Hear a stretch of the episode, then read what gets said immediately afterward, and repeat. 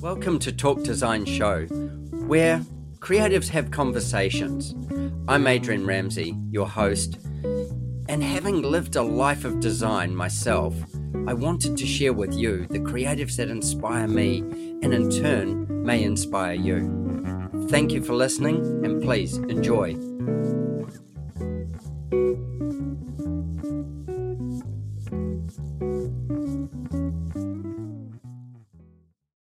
My guest on Talk Design today is Sarah Kolata. Now, Sarah is a business mentor and she works a lot with architects. Beyond that, she is an architect and she has a real interest in being a bit of a disruptor and looking at the business of architecture way beyond just the design. She's very passionate about certain levels of the design and the way that's presented. But beyond that, she's very passionate about helping other architects and design people to maximize their potential. And in maximizing their potential, they bring a better product to the world. And in bringing a better product to the world, we all we all grow. We all get something special. Sarah, welcome to the podcast. How are you? Wow. Thank you so much for this amazing introduction. So genuine and I love it. I might steal some taglines from of course. Well, you have your own podcast as well. So tell us yeah. about that quickly and then we'll dive back into a bit of history. But tell us about your podcast. Sure. So my podcast is called Architecture Talk Tank, and I invite different guests from around the world to talk about business of architecture, marketing, but also developing as architects.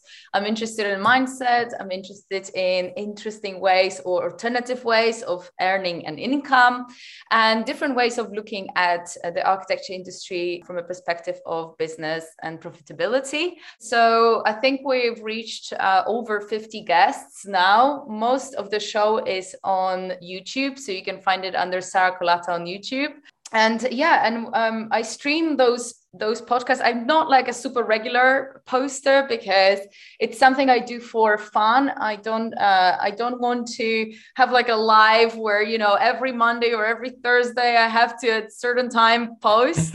Um, but I do it spontaneously and it works because sometimes I get more guests, sometimes less, but uh, usually it's it's very organic. And I always stream to LinkedIn and Facebook. So essentially, if you want to tune in, just um, find me online under Sarah Kolata with a K. We'll and, post uh, we'll post that as well. Yeah. We'll post it so people can find it. I look one of the things that I love about your business model is the digital side of what you're doing with it. And the ability to take the technology of being able to stream it online, like you say to LinkedIn and like you know to Facebook, etc., and share, just share that knowledge. Um, it's inspired me to the point where I go, you know what? I think I'm going to um, share my some of my podcasts. I do always go, what happens when it doesn't go well? You know, when I say go well, in podcasting world we all end up with guests with different energy. And part of the thing of being a host of a podcast is read the energy and then guide the people. You know we, we never want to make somebody look stupid or foolish or anything else but guide the people. But the bigger thing that i find is is that we often have technology issues. You know suddenly we'll have a crash in technology or something. And when you're doing that live how do you how do you cope with that? What what happens I mean, I think um, because I travel, right? So my priority is always to have good internet. So, like before I find a flat, for example, if I move to a place like Spain, yes. which was recently my my move, I just wanted to know that I live on a street that has fiber optic internet uh, because not the whole town has it. So I needed to find an apartment on the street that has fiber optic so that I can at least tick that box off, and I don't have the sort of random situation sure. where you know oh i'm using satellite internet and actually today it's really slow and out of a sudden we have this really bad disturb you know yeah sure it's raining and it's or whatever or thunderstorms and suddenly you get a yeah disturbed yeah but um, but also I often have a situation where my guests are showing up. They don't have good internet, uh-huh. and we have to work with this. And to be honest with you, um, one of the reasons why for the longest time I haven't uploaded the podcast on iTunes was because the voice, the the actual audio wasn't the best. A lot of uh-huh. times podcasters will start with this super professional equipment and they start recording with like, you know, the filters for P and whatever. I don't have any of that. I actually um, I have this really weird setup where I use um, like a uh, uh, sort of like a, a, hand cream and I have a microphone attached to it. and uh, I want to show you. And, so you, uh, so you, you've got a, a, a, tube of hand cream and you pin your microphone to the top of it. Yeah, exactly. Like it's it's this, you know. I love it. I love it. That's my podcasting equipment, you know. Um, so obviously I know that my sound will be okay. It's not that it's not like your microphone, but um, but a lot of times people show up just with their headphones or like uh, sure. a microphone attached to their headphones or just the microphone that is with their laptop, and um, and just you can't do anything about it. So honestly. I don't put too much attention into the tech side of things. Sometimes yes. it happens that we will promote a talk. Recently, I started to do these um, talk series, lecture series, where I invite architects and they give a lecture. And uh, you know and we posted one and then on that day the architect who was coming on got ill.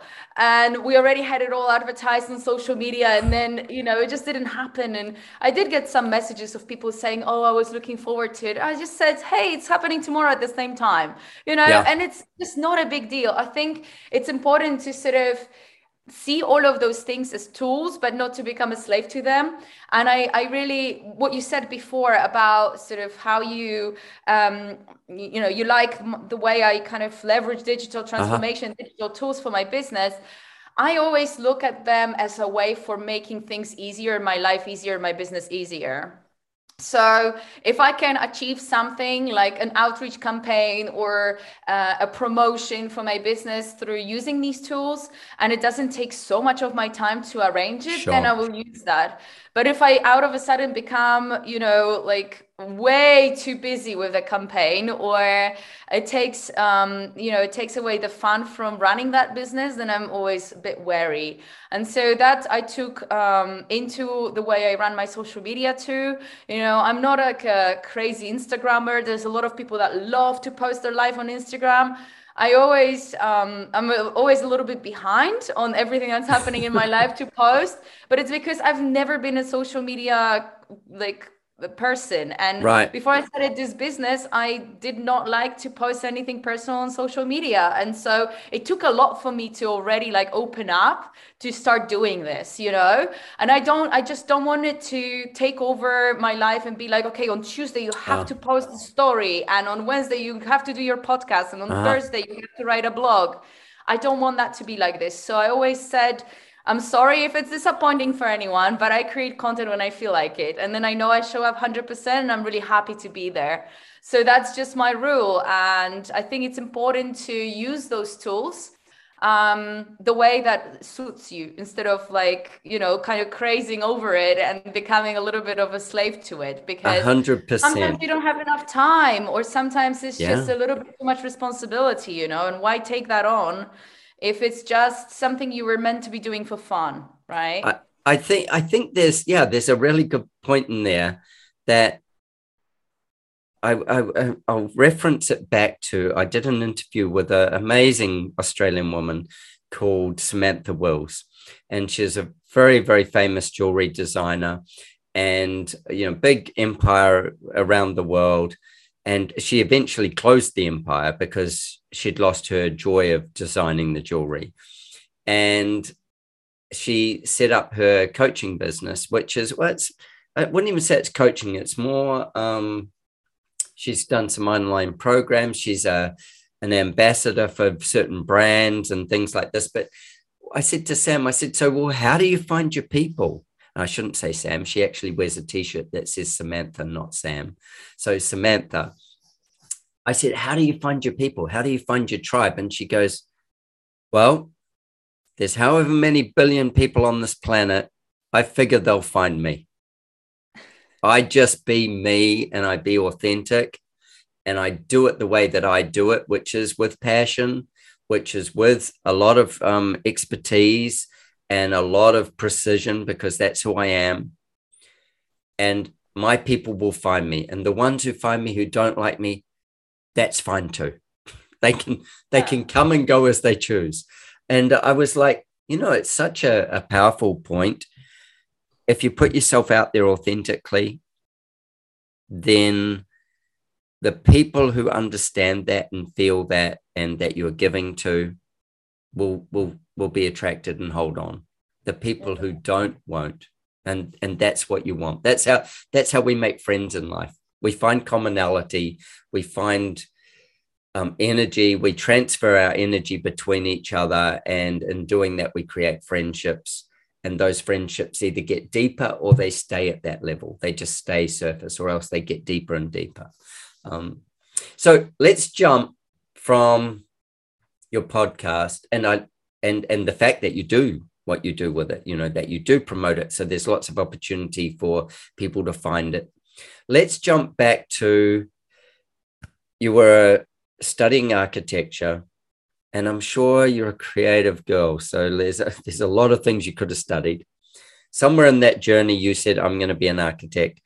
And in studying architecture, then you found your passion for what part of architecture made the difference. You know, there's architects who build skyscraper or design skyscrapers. There's architects who design tents, you know, and and uh, you know emergency housing and there's architects who design beautiful residential or there's architects who design very average residential um, what is your passion there within the architecture field and your expertise and what is it that made you love it what made you what lit your fire so I think that um, I, when I look back at the whole journey, I would say that every single time that I made like a bigger life decision, uh, it was because of frustration. And so um, when I went to architecture school, I was sort of taught to admire, you know, the big famous architects we studied, Rem Koolhaas and Zaha Hadid, and you know how they think and what they do, and it almost was like a definition of success, and I didn't know any other way. Uh-huh yeah maybe for example what my tutors did at university right? And because i went to central st martins it was just down the road from the bartlett ucl architecture and then the aa um, so also we kind of had influences from there. And of course i could get inspired by the academic path for architects um, which is awesome. Um, or the impl- the sort of implementation bit it was always about the famous and so i think that i lacked a lot of understanding really of like what business of architecture truly is and how does it feel um, to be an architect until i went to um, to do my internship in shanghai and i realized that to get to where these people are, it's a very long journey, and you need to start from this very humble position of being a CAD monkey. Unfortunately, I'm sort of allergic to not only having a boss but also to doing repetitive things over and over again especially like when the creativity is limited to sort of AutoCAD. Yeah. Uh, I can't. I need to work with my hands. I need to get sort of I even I love building, you know. I even love to kind of actually physically get involved with with the construction, but at the at, back then I didn't really know how else can I do it. All I knew is that I wasn't really enjoying my internship and there was also other aspects to it where you know in china i obviously had an opportunity to visit a lot of amazing buildings of the architects that i sort of studied at school sure. and i saw certain or like not only saw but also there was some kind of stories going around about some buildings that you know there was Shanghai Expo 2010, and then right after were, were Olympics, and Zaha Hadid was building something, you know, and then the building was never open to public because they sort of made, messed up with the engineering. I don't know. And you hear of all these stories, and you're thinking, wow, these people get these opportunities to build these dream dream structures, right? But then somehow they don't really come to be, and it's just like a massive throwaway of money and everything and I always was sort of thinking about the local people and the like. I was very much exposed to what happens with the local community, you know, because all these mega structures were built at the cost of like selling loads of plots of land that originally belonged to, to indigenous people and they were sort of yes. like misplaced. And that whole aspect of misplacement, where do they go? Um, how much money they actually get for that land in comparison to then having like mega corporations building on it, right? Yeah. So like the rich get richer, the poor get poorer kind of idea. And and I was like kind of concerned by it and started to notice that a lot of the principles of architecture that have been taught are not actually human centric or, you know, environment centric or, and so that was the first shift, I guess, where I started to get more and more interested in sustainability. And upon coming back to England and finishing my my uh, BA in architecture, I actually chose a topic on sustainability to write about and then what followed was I started to get more and more interested in other applications of architecture and researching companies and people that were um, a little bit more focused on sustainability and people. I think people were was even a more important factor for right, me. Right. So it was centric and, around people. Exactly, yeah. yeah. And so that's really what got me into humanitarian architecture. And I must admit that at the very beginning of this journey, I was not um, very money focused. So, you know, you might have uh, people that go into practice and they it's very important for them to have a stable salary because your parents have a certain idea of how much you should be earning or how you should, you know you, you, whatever you do right? I I, yeah. did, I wasn't there. I was more mission cent- centered and, and obsessed with like doing the right thing. What i felt was right. So I ended up um, getting a job in a charity in Guatemala and very quickly got sort of put into managing a bunch of school buildings and disaster relief projects and housing because they were doing huge volumes of building and there was only one other architect in the company that was working there. Um, so i was in the field every day and i just loved it. Um, but with that also i saw some ways in which perhaps the way they were delivering architecture wasn't really how we were taught to think about architecture and there were some um, things that problems that we were carrying from a lack of architectural thinking or uh-huh. design uh-huh. thinking, you know, and one of which was, for example, that the local community of Mayan people in Guatemala was very used to cook outdoors. That's what they do. They make fire and they cook outdoors. But when the charity started to build houses for them, they would always put a kitchen in the indoor place. And what these people did was just brought the fire indoor, like because that's what they're used to. You know, this is what cooking for them meant. And yeah. next thing you know, within 10 years, a lot of people started to get lung cancer because they're sitting in the fumes cooking indoors.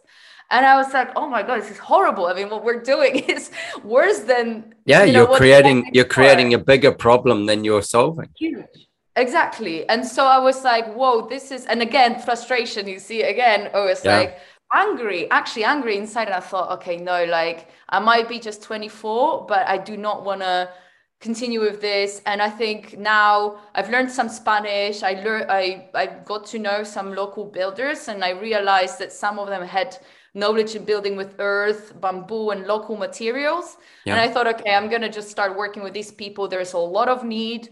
As long as we find a charity or a, a, company or maybe a church organization that can sponsor our projects, then we've got to build. And that's really what happened. Like within half a year, I was managing projects and we're building. I always think uh, of of what you're talking about is like cultural architecture.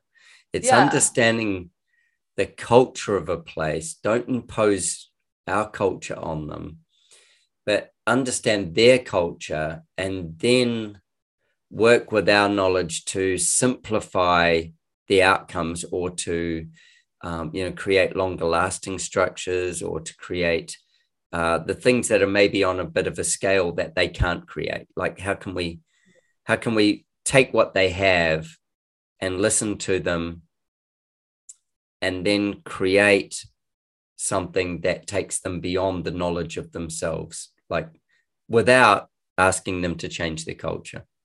Absolutely. And I think, you know, primarily what really got me into this was the realization that as I traveled around, I saw that more and more indigenous villages or or communities were getting inspired by wanting to be like the Western world, right? Uh-huh. So out of a sudden, a mud hut becomes a symbol of poverty, whilst living in a concrete house even if it only has concrete block like stripped naked and a, a you know tin was roof this, was the system was became status yeah it became status. And what that contributed towards was us actually losing the connection to the indigenous culture way of building knowledge that supports that and way of utilizing nature which is unique to in africa you build differently you know? In the caribbean sure. you, you build differently.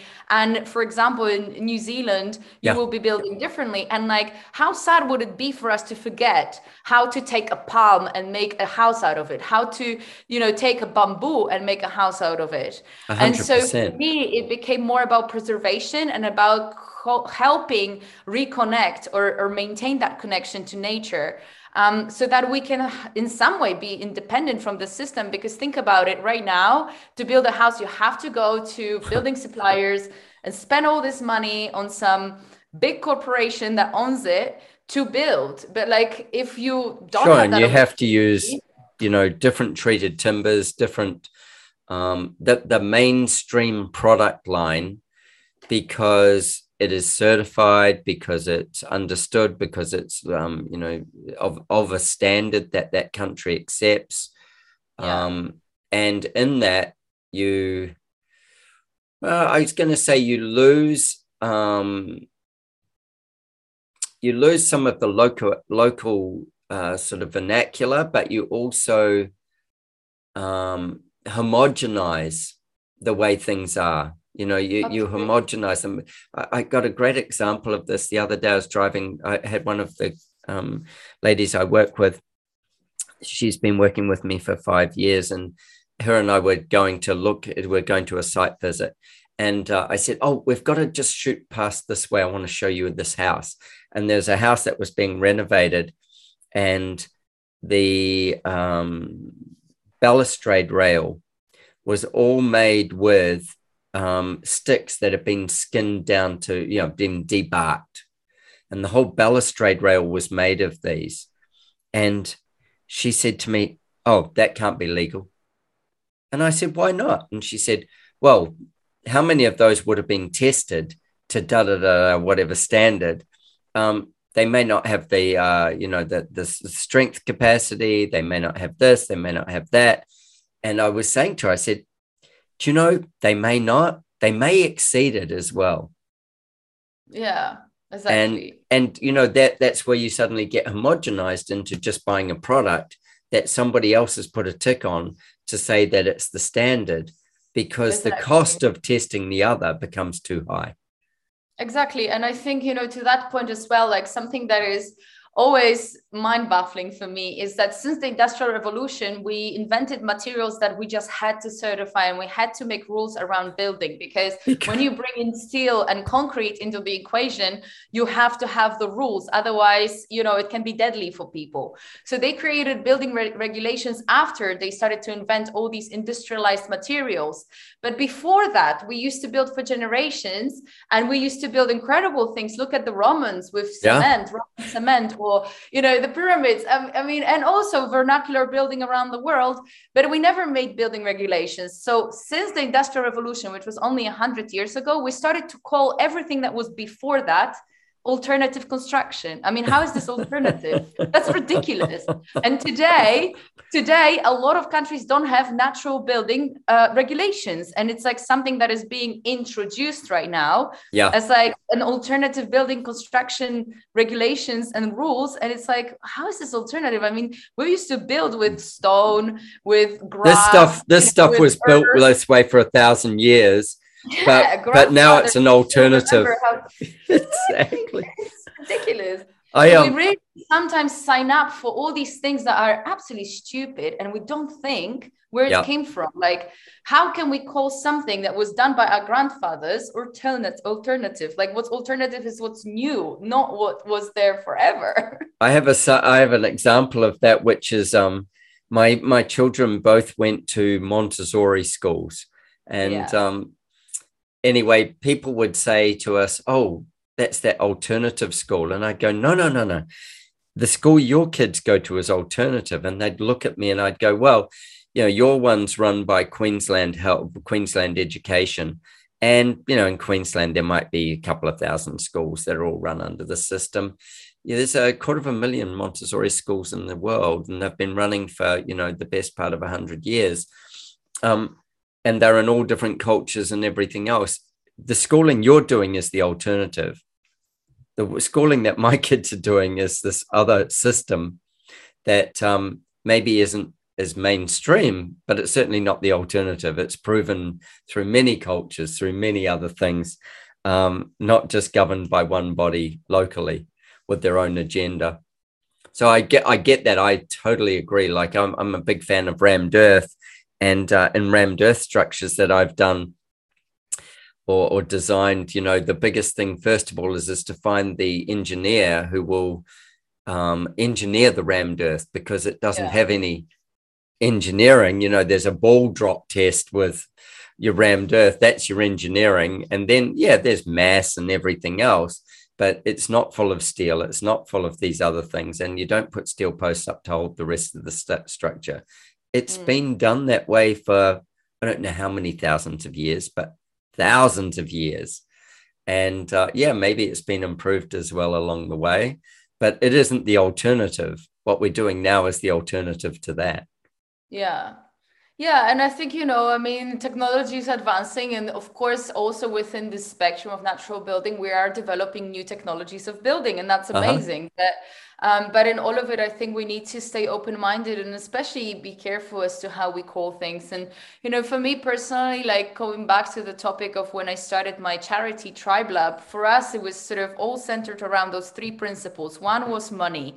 So you ask yourself, where's the money going? Because if I'm trying to help the local people and I'm buying materials from a building supplier, which actually the big boss is American, so American churches are giving us the money, we buy the materials steel and concrete, and the money goes back to America. So how are we actually helping Guatemala here? Do you know what I mean? Yeah. First question. Second is, am I empowering these people? You know, are we creating a project where these people can maybe create cohesion, social cohesion, learn something, develop skills, become more independent, make a better income, uh, be supported by their skill sets? For example, a local carpenter that can be employed at this construction site because he's got great wood skills, you know, or whatever. Yep those are all the questions that you can you know ask in respect of boosting the local skill set and also economically that local town or whatever you mm-hmm. want to help. And then the third thing is obviously the environment right? Am i building bringing building materials that have traveled miles upon miles to get here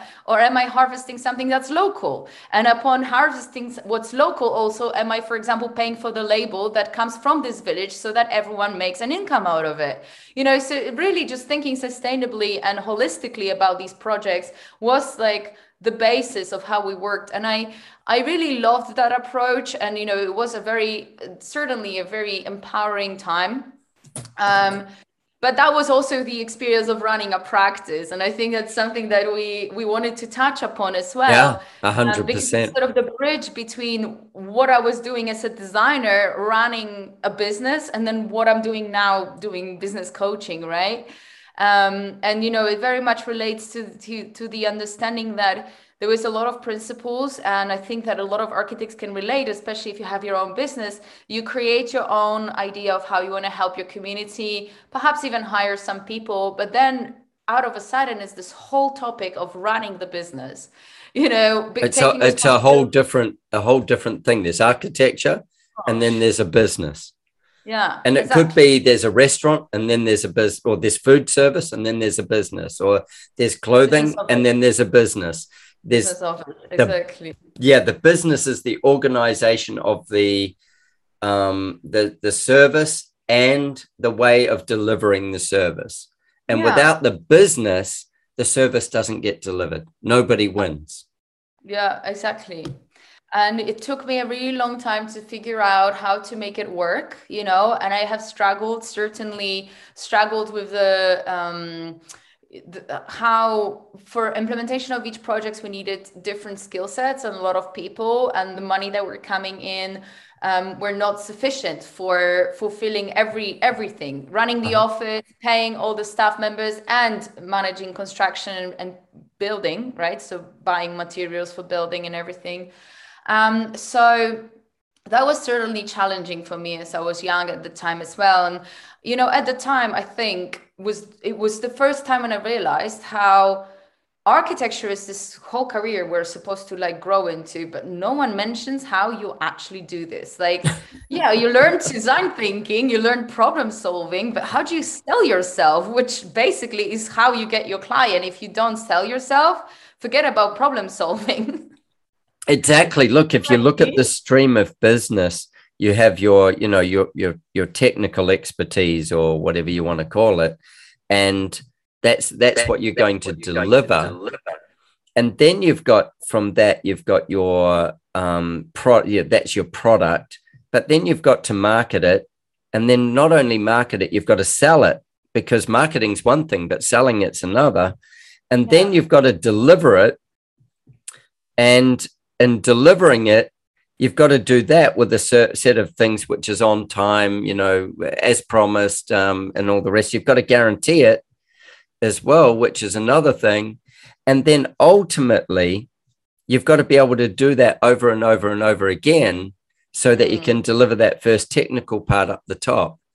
You know, I, I used to train people in innovation, and one of the um, I do some still, but one of the things that we would say is, is you know, there's five main parts to business. There is what you do, and then there's the um, so that's product, and then there's you know marketing and sales and marketing but then there's administration and there's management and then there's um, collaboration and community you know like the greater the greater good or brand can fit into that what's the brand do um, you know what's its values what does it stand for how does it stay true to its values and let's talk about, I love this part. Let's talk about that business side of the business of business, whether it be architecture or anything, but the business of business. And in architecture, and I think in a lot of academic stuff, like even in, in law and in um, medical, um, they're not taught to be business people.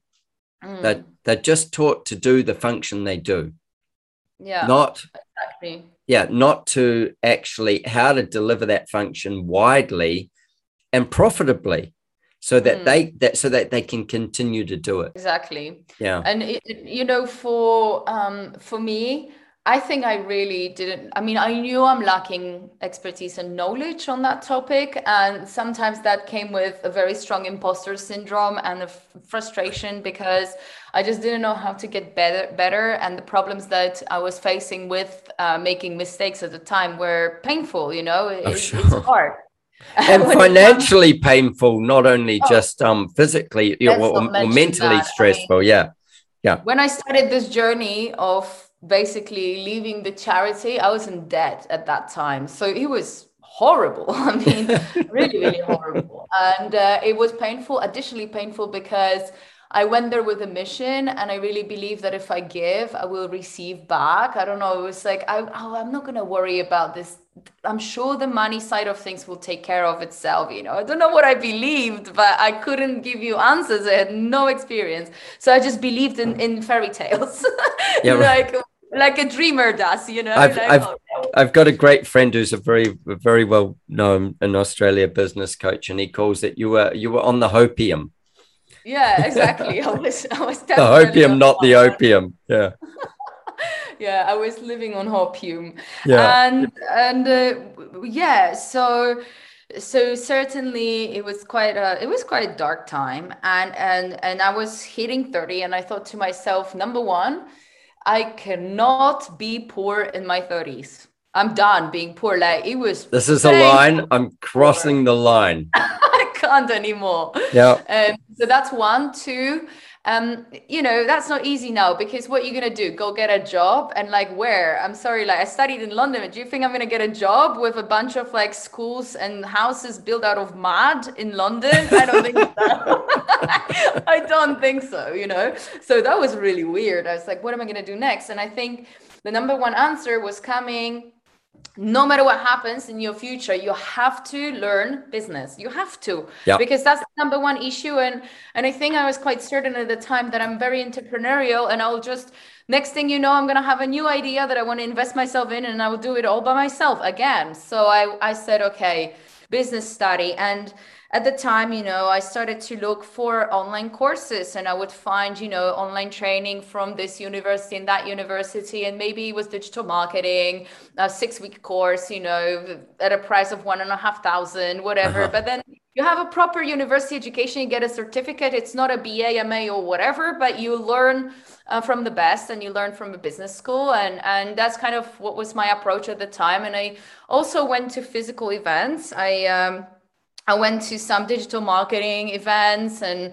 um, website building events and advertising events. And, you know, there would be like one or two day conferences and they were selling a lot of different ideas of the brand new digital transformation technology that comes into business for email marketing or, you know, webinars. Yeah. Or, and, and they would always say success leaves clues and look at the very successful business people in different industries out there, especially in America, where you know that we're using very similar um, structures, so online courses and um, and webinar training and workshops and list building and um, and also creating content online. Uh-huh.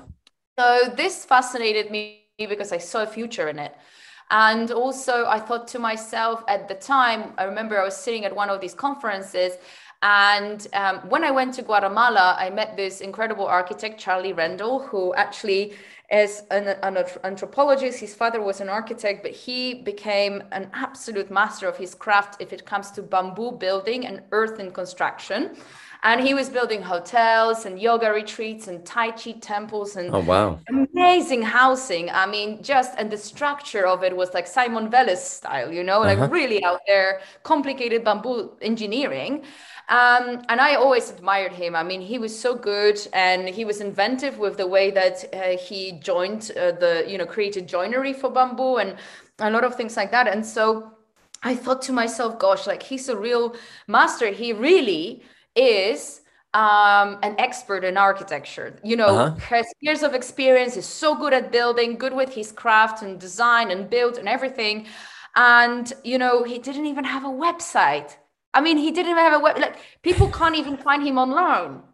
And I couldn't believe it's like he, this man, you know, he could not only teach because when I went to his studio and I would ask him, you know, with my projects, I'd say, Charlie, can you look at this design? He would sit there for three hours coaching me in bamboo construction, teaching wow. me, giving me, you know, insight knowledge wow. of engineering and bamboo structure and everything. I mean, if you ever recorded that, people would learn so much about yeah. this craft. And I thought, gosh, he doesn't even have a website. And then originally, I kind of had this thing like, I don't know if I know enough, but when I'm learning now about this digital transformation, digital marketing, I want to bring it to people like Charlie. And so, because at the time I used to go to a lot of conferences, especially around earth building uh-huh. conferences, uh-huh. bamboo building conferences. I would meet people like Charlie, and those were the first people I invited to my program to teach them how to basically monetize on their knowledge.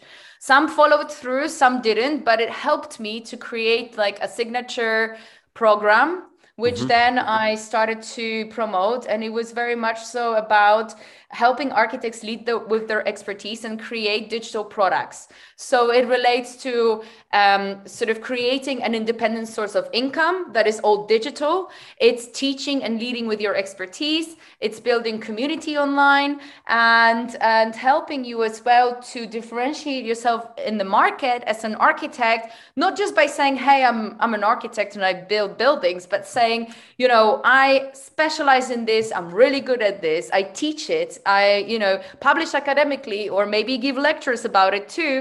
And, you know, provide a design service alongside to it. So do you think that most architects and designers have a within them have a a, a, product or a uh, a voice that is worthy of being able to be given to other people.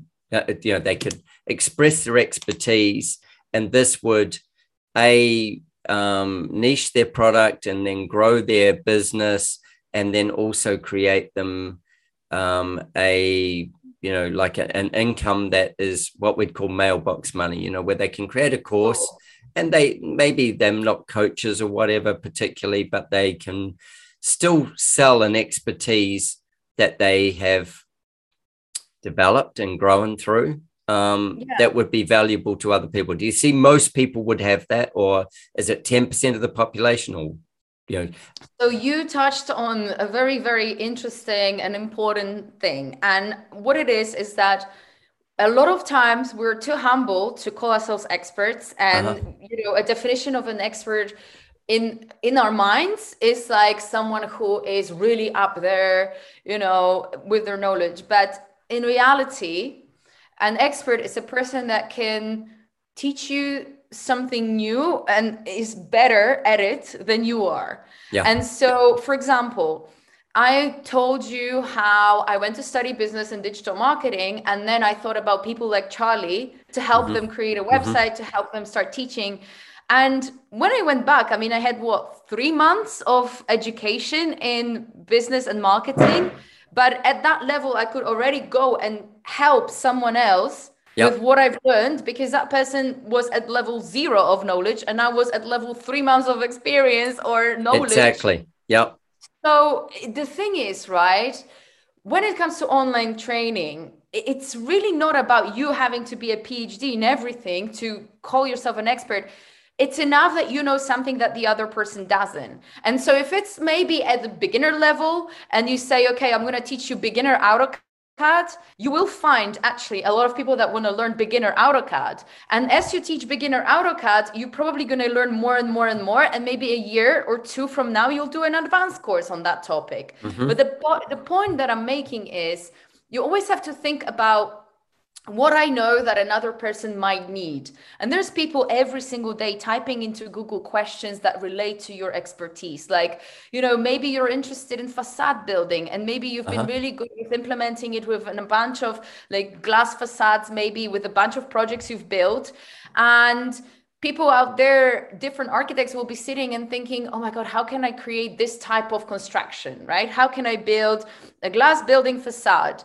And and where else do they go? Where do they go and ask these questions? How do they know? A as you say time- they go to google and then somebody pops up who has yeah. who has written about it experienced it done something with it. There might be 10 people that pop up. There might be 100 there might be one.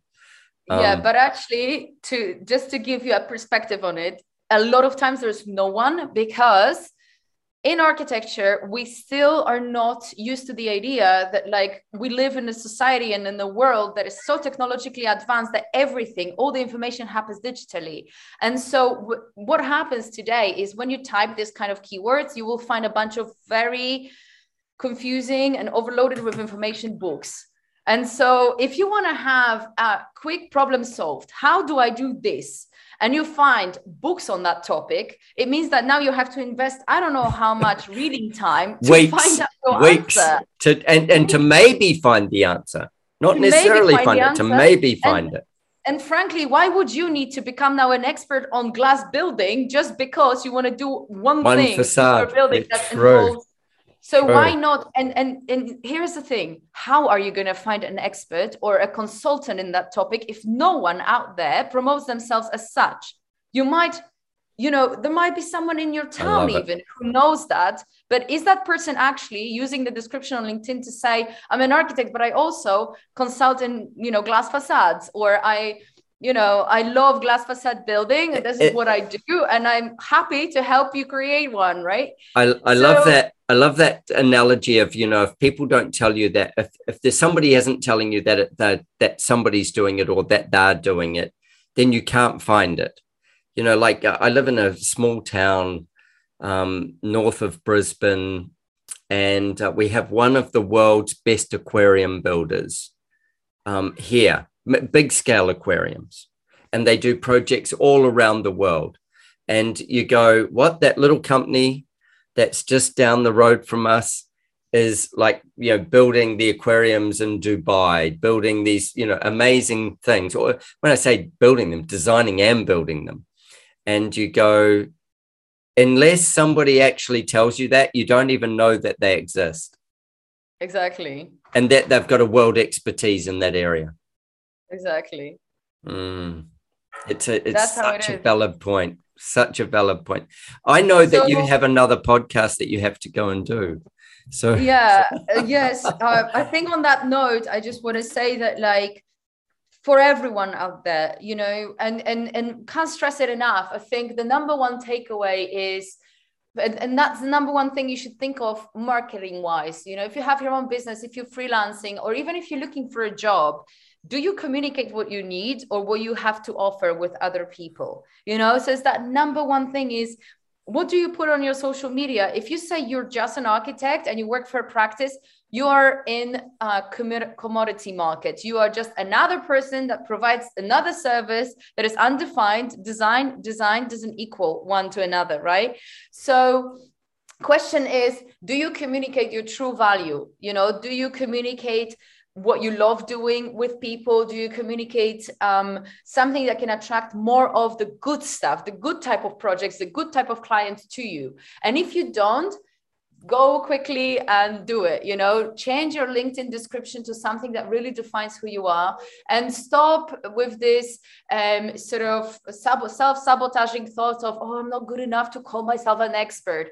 Listen you're an expert even if you know to how to count to 10 for someone who doesn't know how to count to 10 it's just as simple as that you know? I think so I, I think there's a really good point you know like marketing in general like i, I do a lot with um architects marketing institute and with it in, in general you end up with these there's lots of different ways of marketing but there is nothing that beats being direct and niching yourself to telling a story and to tell the story digitally is such a and, to be able to have somebody who can help you hone the piece of your story into that right shape um, like you do with people uh, into the right shape and so that they end up in a process that gives them exactly that piece about them that they can deliver to somebody else exactly. is, is that's the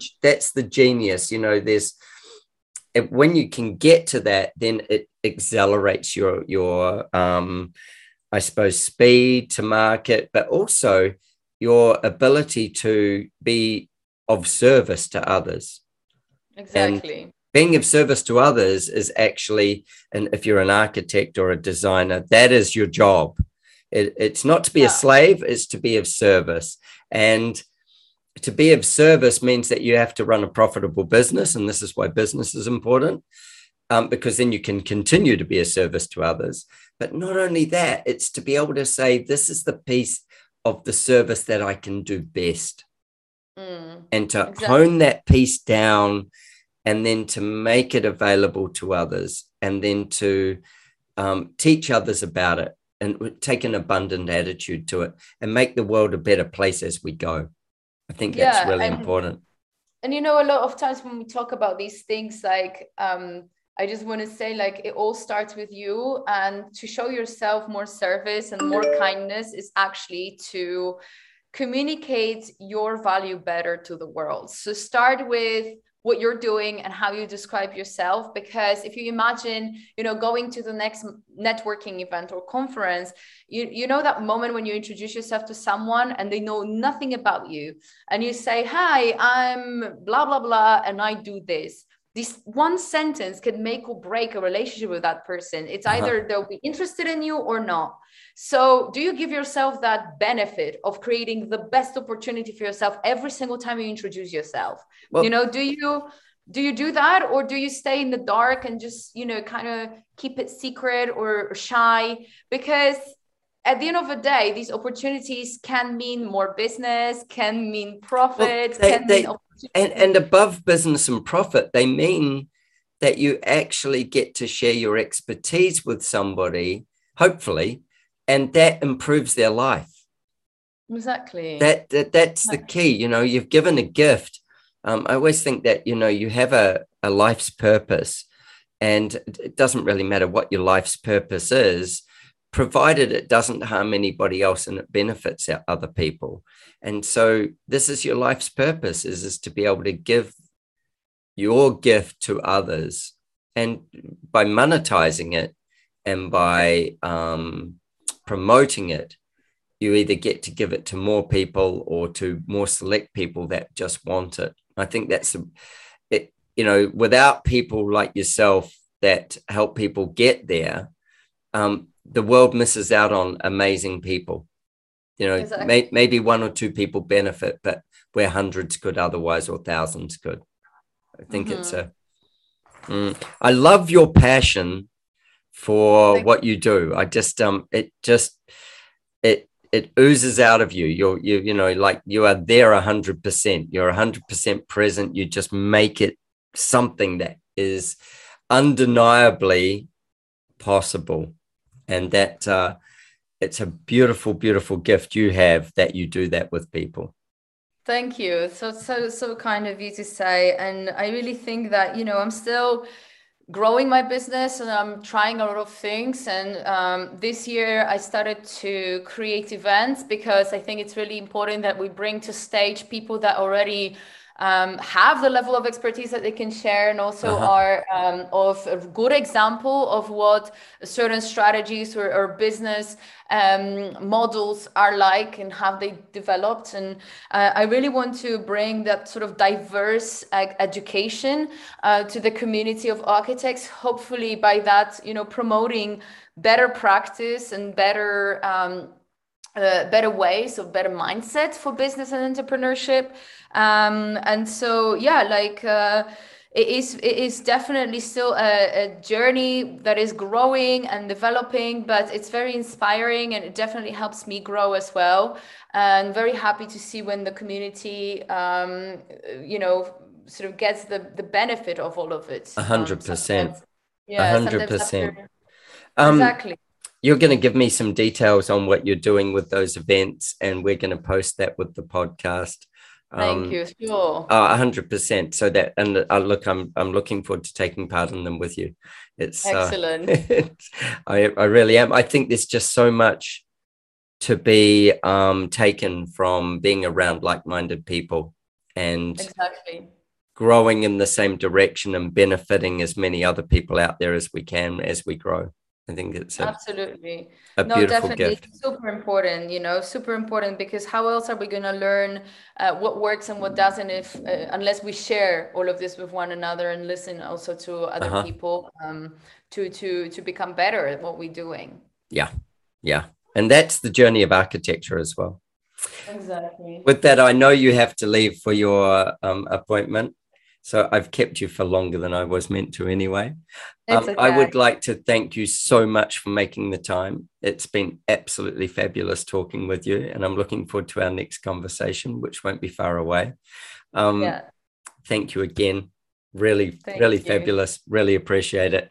And we will post all your details. Thank you. Looking so, forward. Thanks so much. Take care. We'll talk soon. You too. Bye. Bye. Richard's Magic Arrows is brought to you by the Architect Marketing Institute. Clean, simple, sugar free magic arrows that hit the mark for fast results. Let's fire a magic arrow into this week's problem. Now, I know feed pressure is one of the biggest things facing designers. It doesn't matter what level you're at, there is no one golden bullet for it. Uh, if it was, it was probably select the right type of clients. But if you're in a situation where you're being pressured on fees, I'm going to give you a way of dealing with it. And it's by asking, say, three questions. And this is called takeaway selling. So this is where you kind of offer something up and then you take it away and see if they follow you. It's almost like imagine if you had some hot ch- chocolate cookies and you had a plate full of them. You put them in front of someone and then they went to reach out and then you, you pulled it away and you see if they get up and follow you. It's that type of thing. So this is called takeaway selling. So the first question you ask, you say, well, why don't you just leave the situation as it is? Why, why make the change? That's an unusual thing for a designer to say. Well, why not just leave it as it is? And see how they answer. And then you might say, Why did you want to speak to me? Why did you not get someone else? And see if they follow you, see if they answer properly. And the third question would be, Well, why not do it later? Now, by asking these negative questions, you're going to get a lot more information out of someone than by trying to convince them to do it. Because by pulling the plate of hot cookies away, they're either going to react or they're not. And if they do react and give you answers and explain why it's important, then what they're doing is telling you how important something is. Now, while these magic arrows are great for fast results, when you're ready to run better quality projects from clients who value great design and are prepared to pay great fees, I've got a special training just for you. Go to archmarketing.org forward slash talk design. Take your magic arrow and fire at will.